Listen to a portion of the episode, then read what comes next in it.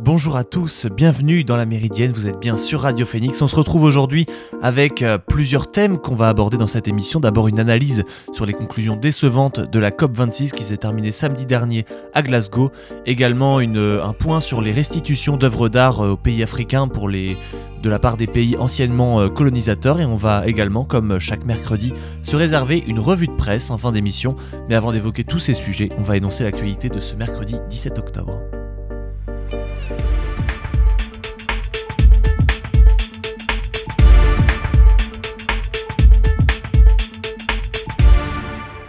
Ce mercredi, la défenseur des droits Claire Edon a remis au président de la République un rapport sur la santé mentale des enfants. Elle a mis en lumière le défaut de prise en charge des troubles de la santé mentale, le manque de professionnels aux soins euh, et de structures adaptées et les manquements aux droits qui en découlent. La crise de Covid-19 a tout accéléré, a notamment provoqué un doublement des cas chez les 15-24 ans, comme l'a indiqué la direction de la recherche, des études, de l'évaluation et des statistiques du ministère de la Santé en mars 2021. Ils étaient 20% à déclarer un syndrome dépressif en 2020 contre 10% en 2019.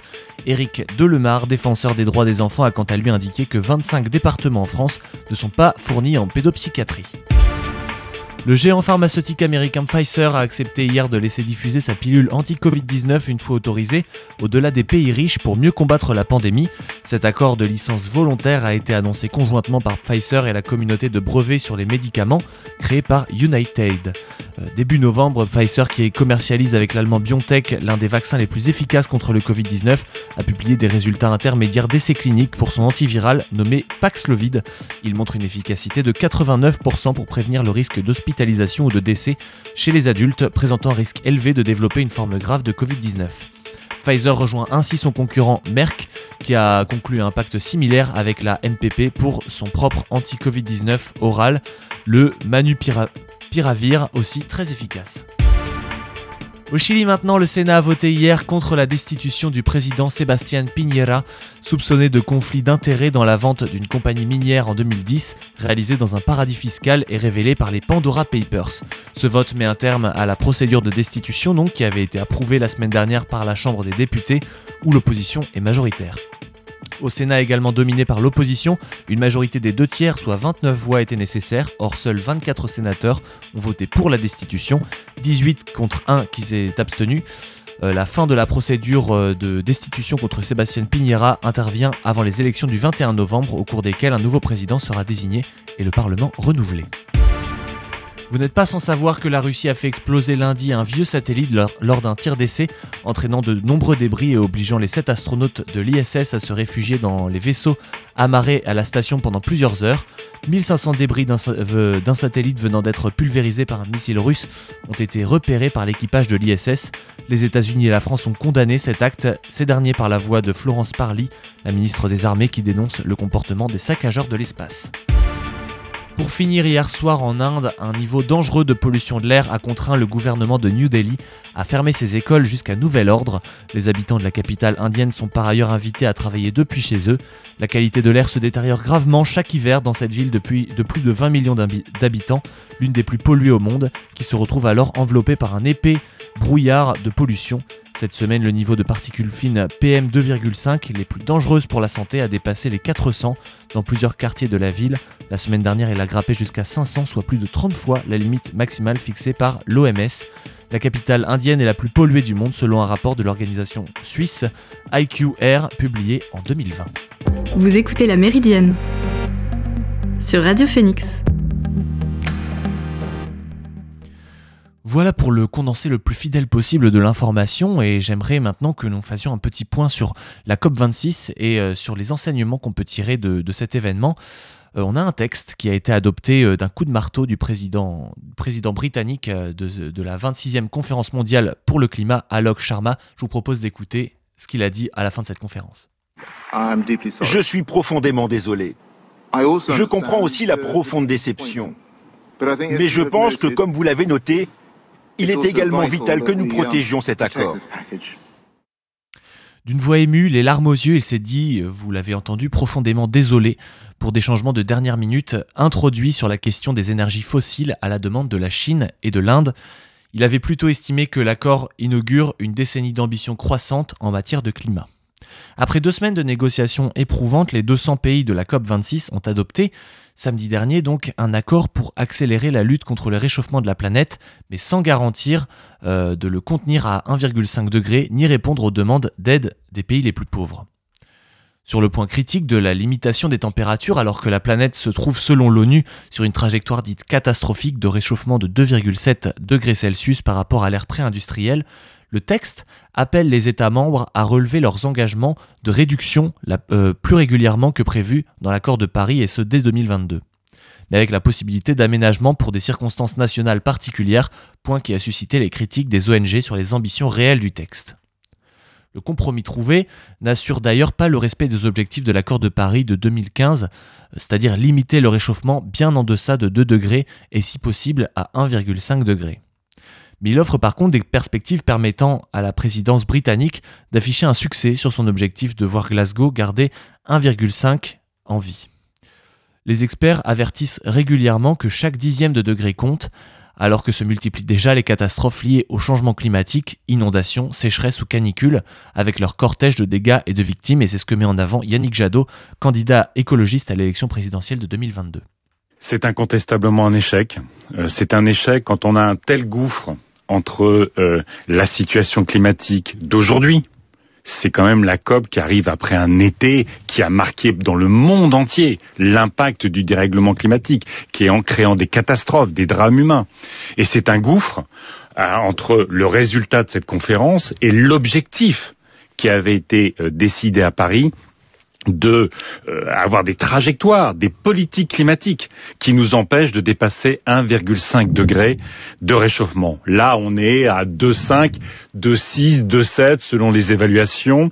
Si tous les engagements qui ont été pris euh, étaient tenus et il y a parfois euh, dans ces engagements qui sont pris, quand on écoute l'Australie et d'autres, plutôt des promesses d'ivrogne que des engagements sérieux. Le texte contient également une mention inédite à ce niveau des énergies fossiles, principales responsables du réchauffement de la planète, et qui ne sont même pas citées dans l'accord de Paris. Vous allez l'entendre, euh, Jie Zhenhua, envoyé spécial chinois pour le climat, qui annonce les efforts que son pays souhaite mettre en place.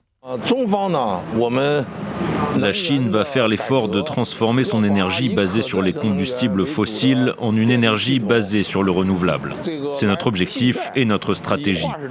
Nous travaillons sans relâche dans cette direction. Nous réduirons aussi progressivement notre consommation de charbon. Cependant, Yannick Jadot l'a mis en avant, après les belles paroles, tout s'est effondré. La formulation, elle a été atténuée au fil des versions jusqu'à l'ultime minute avant l'adoption en plénière, à l'insistance notamment de la Chine et de l'Inde. La version finale appelle à intensifier les efforts vers la réduction du charbon sans système de capture et à la sortie des subventions inefficaces aux énergies fossiles, ce qui a causé l'immense déception d'Alok Sharma donc à la fin de cette COP qui lui visait la, sortie complète du charbon. L'influence de la Chine et de l'Inde sur le dénouement de la COP26 et le manque d'influence d'ailleurs de l'Europe, elles ont été analysées par Sandrine Rousseau ce matin. Ça aurait pu être pire. Ça aurait pu être pire. Mais en fait, ce qui s'est passé à la COP est grave.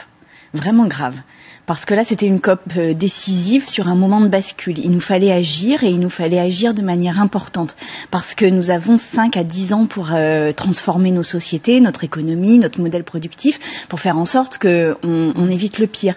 Et on l'a pas évité là. Et on l'a pas évité notamment parce que l'Europe n'a pas été unie face à la Chine et à l'Inde. Et l'Europe n'a pas été unie, notamment parce que la France a défendu le nucléaire contre vents et marées. Donc en fait, on a une forme de responsabilité importante dans ce qui s'est passé. Et par ailleurs, euh, cette COP était un moment clé où il nous fallait avoir des engagements supplémentaires. Et il y a des pays qui sont allés en deçà des engagements qu'ils avaient pris euh, en 2015 lors de la COP 21. En deçà. C'est-à-dire que là, c'est comme si on était dans un aveuglement, dans un déni de ce qui est en train de se passer. Après un échec aux deux, dernières, COP, celle-ci a d'autre part réussi tout de même à mettre la dernière main aux règles d'utilisation de l'accord de Paris, notamment sur le fonctionnement des marchés carbone qui sont censés aider à réduire les émissions, et ce sont quelques réussites pour lesquelles s'est félicitée Barbara Pompili ce matin également. Ce n'est pas un texte qui est euh, le plus euh, ambitieux du monde, mais par contre, dans la même pièce. On a des pays qui en ce moment ne se parlent pas et qui là se sont parlés pour essayer de trouver les moyens de sauver la planète. Donc on en est encore loin d'avoir sauvé la planète. Mais là, on l'a mis plutôt dans le bon chemin.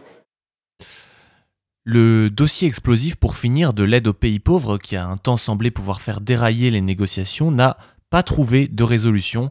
La promesse toujours non tenue des plus riches de porter à partir de 2020 leur aide climat au Sud à 100 milliards de dollars par euh, année euh, en travers euh, par année pardon est restée en travers de la gorge des pays pauvres et les moins responsables du réchauffement mais en première ligne face à ces impacts demandaient un financement spécifique des pertes et préjudices qu'ils subissent déjà. Mais les pays développés au premier rang, duquel les États-Unis, qui redoutent de possibles conséquences juridiques, s'y sont fermement opposés. Et à contre-coeur, les pays pauvres ont fini par céder, acceptant une poursuite du dialogue afin de ne pas perdre les avancées sur la lutte contre le réchauffement, dont les effets les menacent déjà directement, mais ils se sont dit extrêmement déçus, et c'est le cas notamment de Shauna Amina Aminat, la ministre de l'Environnement des Maldives, qui applaudissait clairement à contre-coeur la signature de l'accord. On est vraiment très déçus. Ça ne va pas nous aider. Ça ne va pas améliorer le sort des pays comme le nôtre. Vous savez, pour nous, la différence entre une augmentation de 1,5 à 2 degrés, c'est la peine de mort. C'est une insulte aux millions de personnes dont les vies sont ravagées par la crise climatique, c'est ce qu'a commenté Teresa Anderson de l'ONG euh, Action Aid International. L'égérie du mouvement mondial des jeunes pour le climat Greta Thunberg, elle, a été bien plus lapidaire en qualifiant une nouvelle fois la COP26 de simple blablabla. Euh, le vrai travail continue en dehors de ces salles et nous n'abandonnerons jamais, a-t-elle promis sur Twitter. À présent, nous allons faire un petit break dans cette émission avec une musique. On se retrouve dans quelques instants. C'est Forevermore de Curtis Heading sur Radio Phoenix.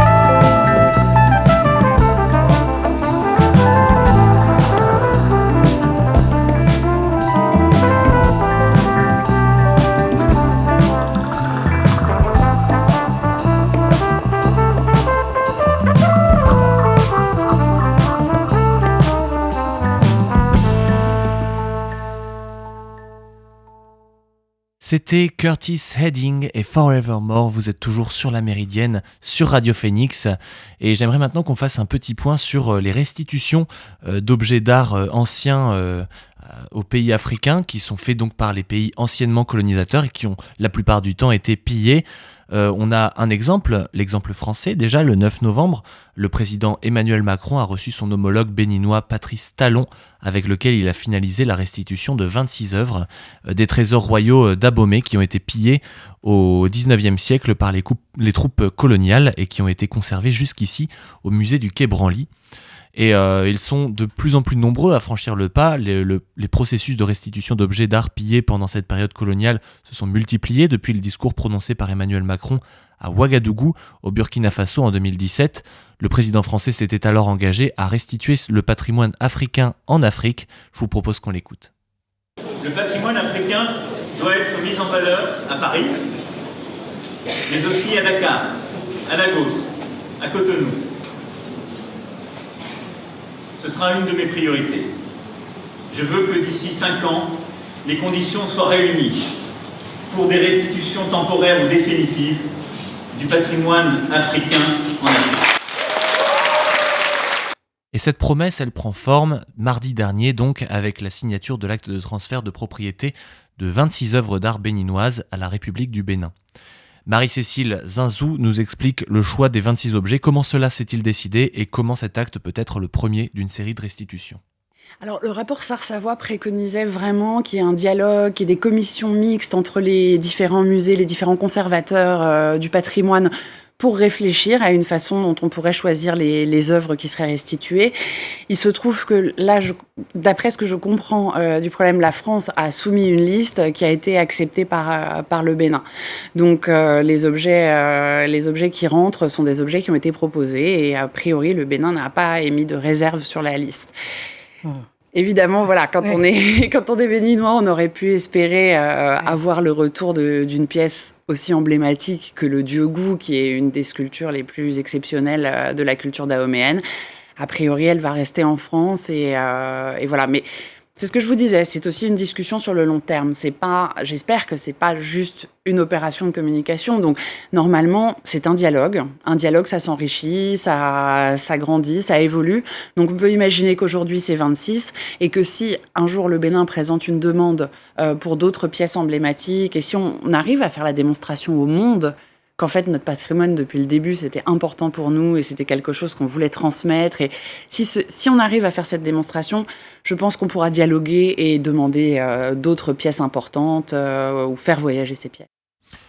D'autres pays anciennement colonisateurs emboîtent donc le pas de la France, voire les ont inspirés, puisque pas plus tard que le 5 novembre, euh, le Musée national d'art africain de la Smithsonian Institution à Washington a déclaré avoir décroché euh, de sa collection des bronzes du royaume du Bénin, euh, un territoire donc situé dans l'actuel Nigeria.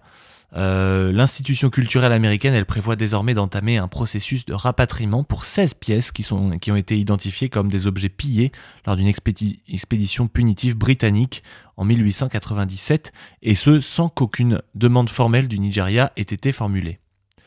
Fin octobre, deux universités du Royaume-Uni ont elles aussi restitué au Nigeria des objets pillés au Bénin. La faculté écossaise d'Aberdeen a remis euh, un bronze acheté par l'institution en 1957, issu de ce même pillage de 1897. À Cambridge, le Jesus, College a rendu une sculpture en bronze représentant un coq qui trônait dans le hall depuis 1905 et cette statue elle avait été offerte par un parent d'élève militaire et partie prenante de cette expédition coloniale toujours de 1897. Des étudiants du campus anglais réclamaient sa restitution depuis des années dans le sillage du mouvement Black Lives Matter. En revanche, aucune restitution en vue du côté du British Museum, qui détient pourtant la plus grande collection au monde de bronze du Bénin, avec plus de 900 pièces. Le Nigeria souhaite les récupérer, mais les Britanniques ne consentent qu'à un prêt.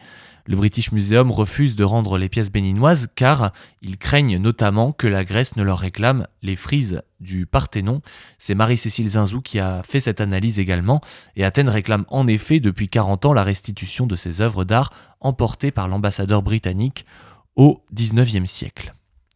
Côté allemand, dans le sillage de la France, Berlin a signé avec le Nigeria mi-octobre un protocole d'accord établissant un calendrier pour le retour d'environ 1100 sculptures béninoises provenant de ces musées. Les premiers rapatriements sont envisagés au deuxième trimestre de 2022 et en France, de nouveaux postes dédiés à la recherche sur la provenance des œuvres ont été créés ou sont en cours de création, notamment au musée du Quai Branly ou encore au musée d'Angoulême, doté d'une importante collection française d'art africain et océanien léguée par un médecin charentais et grand collectionneur d'art en 1934. La Belgique, dont l'Africa Museum, ancien musée royal d'Afrique centrale, abrite environ 85 000 objets provenant de l'ancien Congo belge. Euh, elle s'est elle aussi lancée dans un long processus pour euh, recenser et étudier euh, la, provenance de milliers d'objets issus de ces anciennes colonies. Et grâce à des programmes scientifiques initiés par le musée, avec l'aide des archives nationales, quelques 35 000 à 40 000 pièces, soit la moitié de la collection congolaise, est ainsi passée au peigne fin. Et on a de 1500 à 2000 objets d'art qui sont quant à eux déjà classés comme mal acquis et qui sont donc éligibles pour une restitution. L'ensemble du processus s'inscrit dans un vaste programme dévoilé en juillet par le secrétaire d'État belge en charge de la politique scientifique, Thomas Dermine, et ce dernier a appelé à ce que tout ce qui a été acquis par la force et la violence dans des conditions illégitimes soit restitué, euh, les objets qui ont été acquis de façon illégitime par nos grands-parents, arrière-grands-parents ne nous appartiennent pas, ils appartiennent au peuple congolais, a-t-il ajouté. Officiellement, la, République démocratique du Congo n'a pas introduit de demande de restitution auprès des autorités belges, et selon cette logique, euh, les autorités congolaises ont demandé à la Belgique de les aider à reconstituer uniquement les pièces manquantes des collections représentatives de certains groupes ethniques. Un rapatriement du patrimoine organisé à leur rythme, selon leurs critères, et ces pièces seront accueillies dans le nouveau musée national de la République démocratique du Congo, inauguré en 2019 par le président Félix Tshisekedi. Il ne peut de toute façon accueillir pour l'instant que 12 000 pièces euh, dans des conditions optimales de conservation. Nous serons évidemment très attentifs à ce qui se passera dans le processus de restitution d'œuvres d'art africaines très demandées par les peuples africains. Preuve en est le, fait que le long de la route qui sépare l'aéroport de la présidence euh, au, Bénin, des centaines de personnes se sont pressées sur les trottoirs pour rendre hommage à ces trésors euh, dont certains revêtent un caractère sacré. Et, euh, et, voilà donc pour, ce dossier sur la restitution des œuvres, notamment au Bénin, mais à, tous les pays anciennement colonisés d'Afrique.